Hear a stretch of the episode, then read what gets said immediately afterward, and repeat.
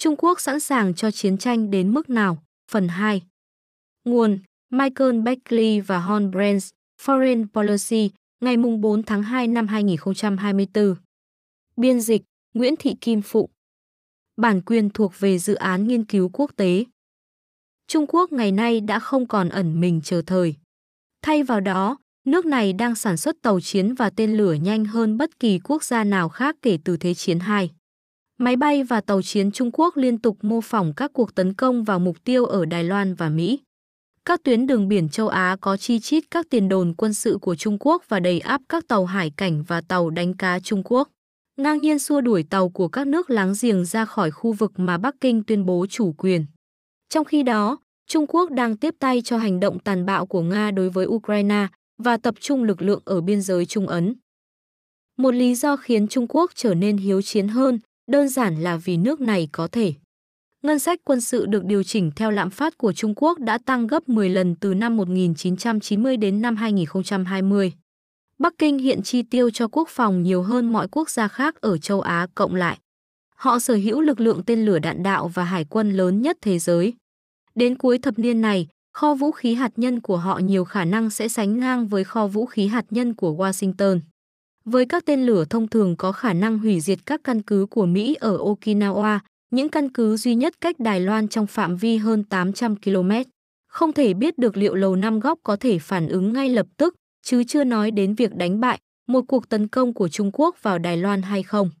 Trong lịch sử, Mỹ đã dựa vào năng lực sản xuất của mình để sản xuất nhiều vũ khí hơn đối thủ trong các cuộc chiến kéo dài. Nhưng giờ đây, Trung Quốc là công xưởng của thế giới, Bắc Kinh có thể tin tưởng, dù đúng hay sai, rằng cán cân quân sự sẽ dịch chuyển theo hướng có lợi cho họ nếu chiến tranh tiếp tục kéo dài. Trung Quốc cũng có động cơ gây chiến lớn hơn khi tranh chấp lãnh thổ ngày càng gia tăng. Đầu tiên, các biện pháp để thống nhất với Đài Loan trong hòa bình đang biến mất nhanh chóng.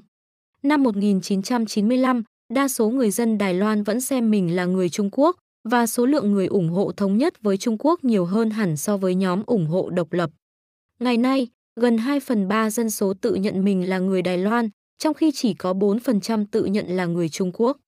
Thêm nữa, dù hầu hết người Đài Loan ủng hộ việc duy trì hiện trạng 49% dân số muốn tuyên bố độc lập hơn là hiện trạng vô thời hạn 27% hoặc thống nhất với đại lục 12%. Trong khi đó, Mỹ đã dần thắt chặt quan hệ với Đài Loan với việc Tổng thống Mỹ Joe Biden tuyên bố ít nhất 4 lần rằng Mỹ sẽ bảo vệ hòn đảo này khỏi một cuộc tấn công của Trung Quốc.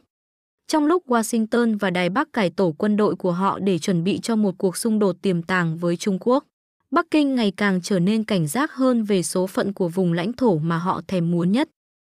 Ở Biển Đông, sự hiện diện quân sự của Trung Quốc đã mở rộng đáng kể, nhưng vị thế ngoại giao của nước này lại đang bị sói mòn. Năm 2016, Tòa trọng tài thường trực ở La Hay đã ra phán quyết rằng các yêu sách mở rộng của Trung Quốc đối với Biển Đông là vô hiệu. Kể từ năm 2022, Philippines, quốc gia khởi kiện, đã tái khẳng định các quyền hàng hải của mình, đồng thời cho phép Mỹ tiếp cận các căn cứ quân sự bổ sung trên lãnh thổ của Philippines để hỗ trợ phòng vệ.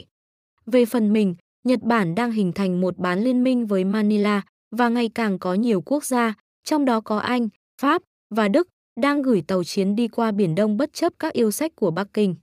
Đáp trả, Trung Quốc đã trở nên hung hăng hơn nhiều.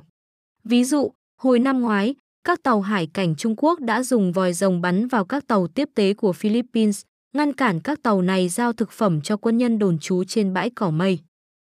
Dù sức mạnh quân sự của Trung Quốc đang trên đà gia tăng, triển vọng địa chính trị của nước này lại dần trở nên u ám. Nền kinh tế Trung Quốc gần đây đã trì trệ và suy giảm so với Mỹ, năng suất giảm nhưng nợ lại cao ngất ngưởng. Hơn 20% thanh niên thất nghiệp tính đến giữa năm 2023 khi Bắc Kinh tạm thời ngừng công bố số liệu thống kê về vấn đề này và con số đó gần như chắc chắn đã hạ thấp mức độ nghiêm trọng của vấn đề. Hàng loạt người Trung Quốc giàu có và có học vấn cao đang cố gắng mang của cải và con cái họ ra nước ngoài. Và vấn đề sẽ còn tồi tệ hơn khi Trung Quốc phải đối mặt với cuộc khủng hoảng già hóa dân số tồi tệ nhất trong lịch sử thế giới.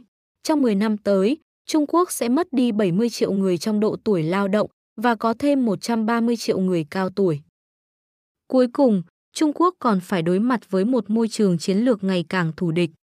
Các quốc gia giàu có nhất thế giới đang hạn chế khả năng tiếp cận các chất bán dẫn cao cấp, huyết mạch của đổi mới kinh tế và quân sự, đồng thời áp đặt các hạn chế thương mại và đầu tư mới đối với Bắc Kinh. Các hiệp định chống Trung Quốc như AUKUS, đối thoại an ninh bốn bên Quad và hiệp định ba bên Mỹ-Nhật-Hàn xuất hiện ngày một nhiều. Cường quốc đồng minh duy nhất của Trung Quốc, Nga, đã đưa quân đội vào một cuộc xung đột khốc liệt tại Ukraine, khiến dư luận ở nhiều nước châu Âu không còn thiện cảm với Bắc Kinh. Nếu Trung Quốc được cai trị bởi một ủy ban gồm các nhà kỹ trị, thì có lẽ nước này có thể đối phó với áp lực bằng thỏa hiệp ngoại giao và cải cách kinh tế. Nhưng trên thực tế, Trung Quốc do một nhà độc tài lãnh đạo, người đã thể hiện sự sẵn sàng hy sinh lợi ích của người dân để đạt được những mục tiêu vĩ mô của mình. Kể từ khi lên nắm quyền vào năm 2012, Tập đã tìm cách để trở thành lãnh đạo trọn đời, đưa triết lý cai trị của mình vào hiến pháp và thanh trừng hàng nghìn đối thủ tiềm năng. Ông nhất quyết không khoan nhượng đối với các yêu sách lãnh thổ rộng lớn của Trung Quốc. Chúng tôi không thể để mất dù chỉ một tấc lãnh thổ mà tổ tiên mình để lại, ông cảnh báo Bộ trưởng Quốc phòng Mỹ James Mattis vào năm 2018. Tập đã gắn tính chính danh của mình với việc biến Trung Quốc thành một siêu cường. Ngày nay, truyền thông nhà nước tuyên bố rằng dưới thời Mao, Trung Quốc đã đứng lên, dưới thời Đặng, Trung Quốc đã tích lũy của cải và dưới thời Tập, Trung Quốc sẽ trở nên hùng mạnh. Trong những năm gần đây, Tập đã có những bài phát biểu nội bộ yêu cầu quân đội Trung Quốc sẵn sàng cho chiến tranh và yêu cầu người dân chuẩn bị cho các tình huống cực đoan nhất. Có thể những tuyên bố mạnh mẽ này chỉ là hù dọa, nhưng nhiều hành động của Tập, các lệnh phong tỏa Zero Covid hà khắc, các trại tập trung ở Tân Cương, việc đàn áp các quyền tự do của Hồng Kông đã bộc lộ sự tàn nhẫn. Kết hợp với những thay đổi khác mà Trung Quốc đang trải qua, những hình thức đàn áp nội bộ này đang khiến chúng ta lo ngại về nguy cơ xâm lược nước ngoài trong tương lai.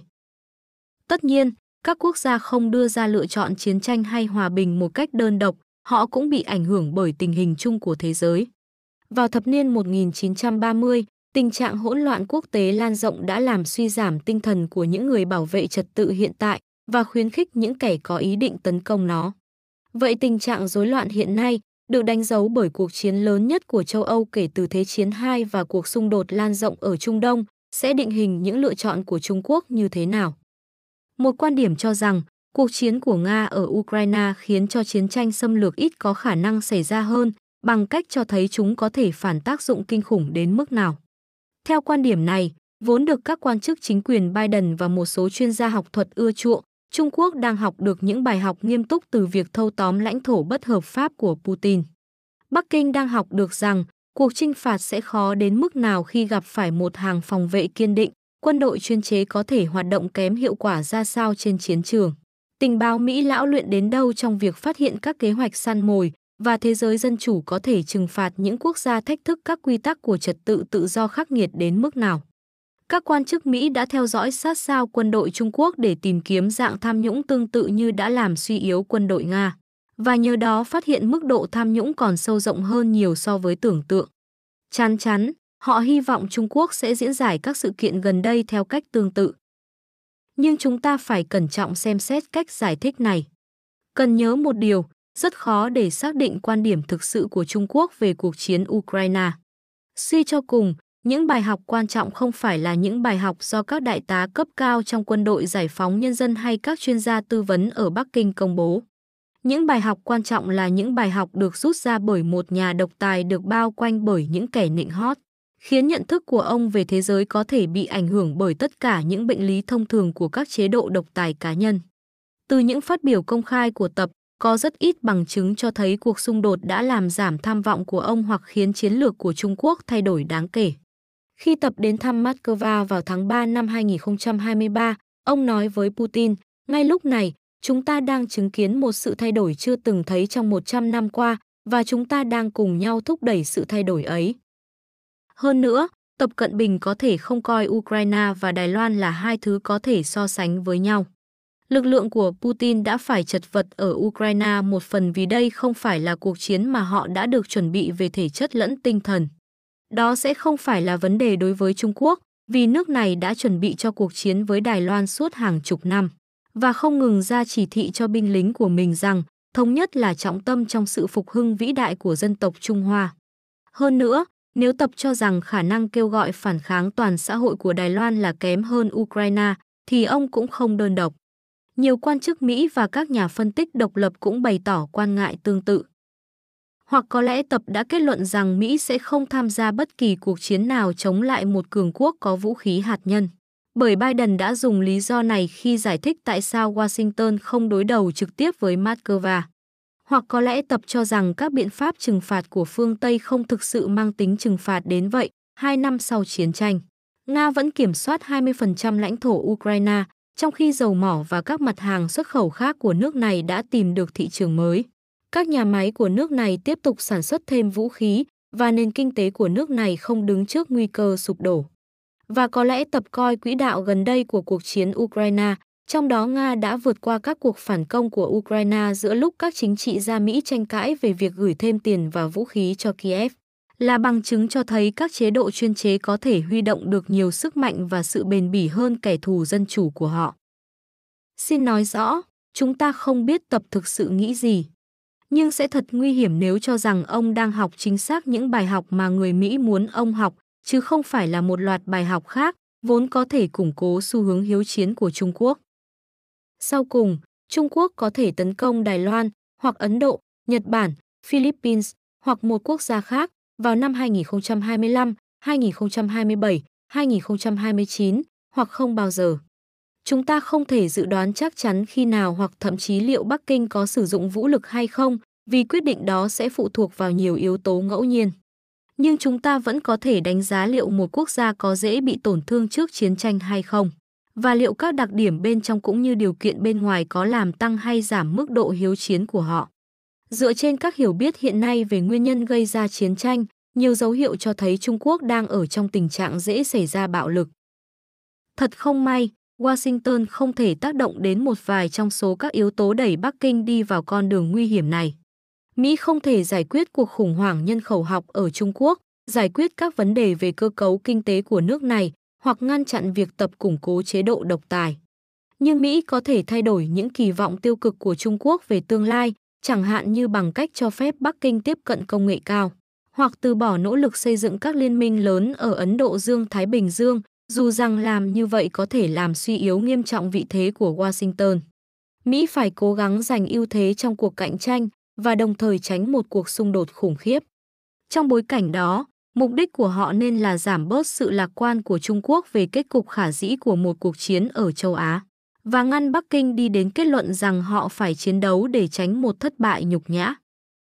Các nhiệm vụ để khiến Trung Quốc không lạc quan về kết quả của chiến tranh khá đơn giản, ngay cả khi chúng không dễ thực hiện. Chúng bao gồm một Đài Loan với đầy đủ tên lửa chống hạm, thủy lôi, hệ thống phòng không di động và các vũ khí rẻ tiền nhưng gây chết người khác. Quân đội Mỹ có thể sử dụng máy bay không người lái, tàu ngầm, máy bay tàng hình và một lượng lớn tên lửa tấn công tầm xa để mang lại hỏa lực mang tính quyết định ở Tây Thái Bình Dương. Thỏa thuận với các đồng minh và đối tác cho phép lực lượng Mỹ tiếp cận nhiều căn cứ hơn trong khu vực, và đe dọa đưa thêm quốc gia tham chiến chống lại Bắc Kinh. Một liên minh toàn cầu gồm các quốc gia có thể đánh bại nền kinh tế Trung Quốc bằng các biện pháp trừng phạt và bóp nghẹt thương mại đường biển của nước này. Và một cơ sở công nghiệp được tái thiết để giúp các nước dân chủ tiếp tục chiến đấu cho đến khi ưu thế về kinh tế và tài chính của họ mang đến chiến thắng quyết định cuối cùng. Washington và các đồng minh đã và đang theo đuổi tất cả các sáng kiến này. Nhưng tốc độ, nguồn lực và tính cấp bách vẫn chưa đủ để vượt qua mối đe dọa quân sự đang tăng nhanh từ Trung Quốc. Nhiệm vụ thứ hai liên quan đến việc kết hợp giữa dân đe với trấn an để hạn chế mức độ mà việc không hành động. Theo quan điểm của tập, có thể khiến Trung Quốc rơi vào tình trạng bị chia cắt và nhục nhã. Các quan chức Trung Quốc thực sự lo ngại rằng chính sách của Mỹ và nền chính trị Đài Loan đang đưa hòn đảo này vào con đường hướng tới độc lập, hoặc một số hình thức chia cắt vĩnh viễn khác, nhưng lại không nhận ra rằng hành động của chính họ mới là nguyên nhân chính của xu hướng đó. Vì vậy, Mỹ phải hành động thận trọng đối với Đài Loan. Washington nên tránh những hành động phô trương, chẳng hạn như chuyến thăm Đài Loan vào tháng 8 năm 2022 của Chủ tịch Hạ viện lúc bấy giờ là Nancy Pelosi, vốn không giúp tăng cường khả năng phòng thủ của hòn đảo, mà còn khiến Trung Quốc lo lắng và tức giận. Mỹ cũng nên từ chối ý tưởng bỏ chính sách một Trung Quốc và chính thức công nhận Đài Loan như một số cựu quan chức bao gồm cựu Ngoại trưởng Mỹ Mike Pompeo, đề xuất. cũng cần đẩy lùi các tuyên bố hoặc hành động ủng hộ độc lập của các nhà lãnh đạo Đài Loan. Nói tóm lại, Mỹ phải có khả năng phòng thủ đáng tin cậy để bảo vệ Đài Loan, đồng thời đưa ra một cam kết đáng tin cậy nhằm mục đích ngăn chặn một trong hai bên đơn phương thay đổi hiện trạng. Cách tiếp cận này chứa đầy thách thức do bản chất mâu thuẫn của nó. Việc tăng cường liên minh của Mỹ có thể làm giảm sự lạc quan về quân sự của Trung Quốc, nhưng cũng làm tăng cảm giác lo sợ về những điều có thể xảy ra. Tính cấp bách cần thiết để củng cố khả năng gian đe sẽ khó tương thích với sự thận trọng cần thiết trong ngoại giao giữa hai bờ eo biển. Đặc biệt khi chính sách của Trung Quốc còn bị chi phối bởi chiến dịch bầu cử Tổng thống Mỹ. Một Trung Quốc hùng mạnh nhưng đầy rắc rối đang đi theo hướng xấu. Mỹ và các đồng minh sẽ cần đến tất cả sức mạnh và sự tỉnh táo mà họ có thể tập hợp được để ngăn chặn nguy cơ trượt dài vào chiến tranh.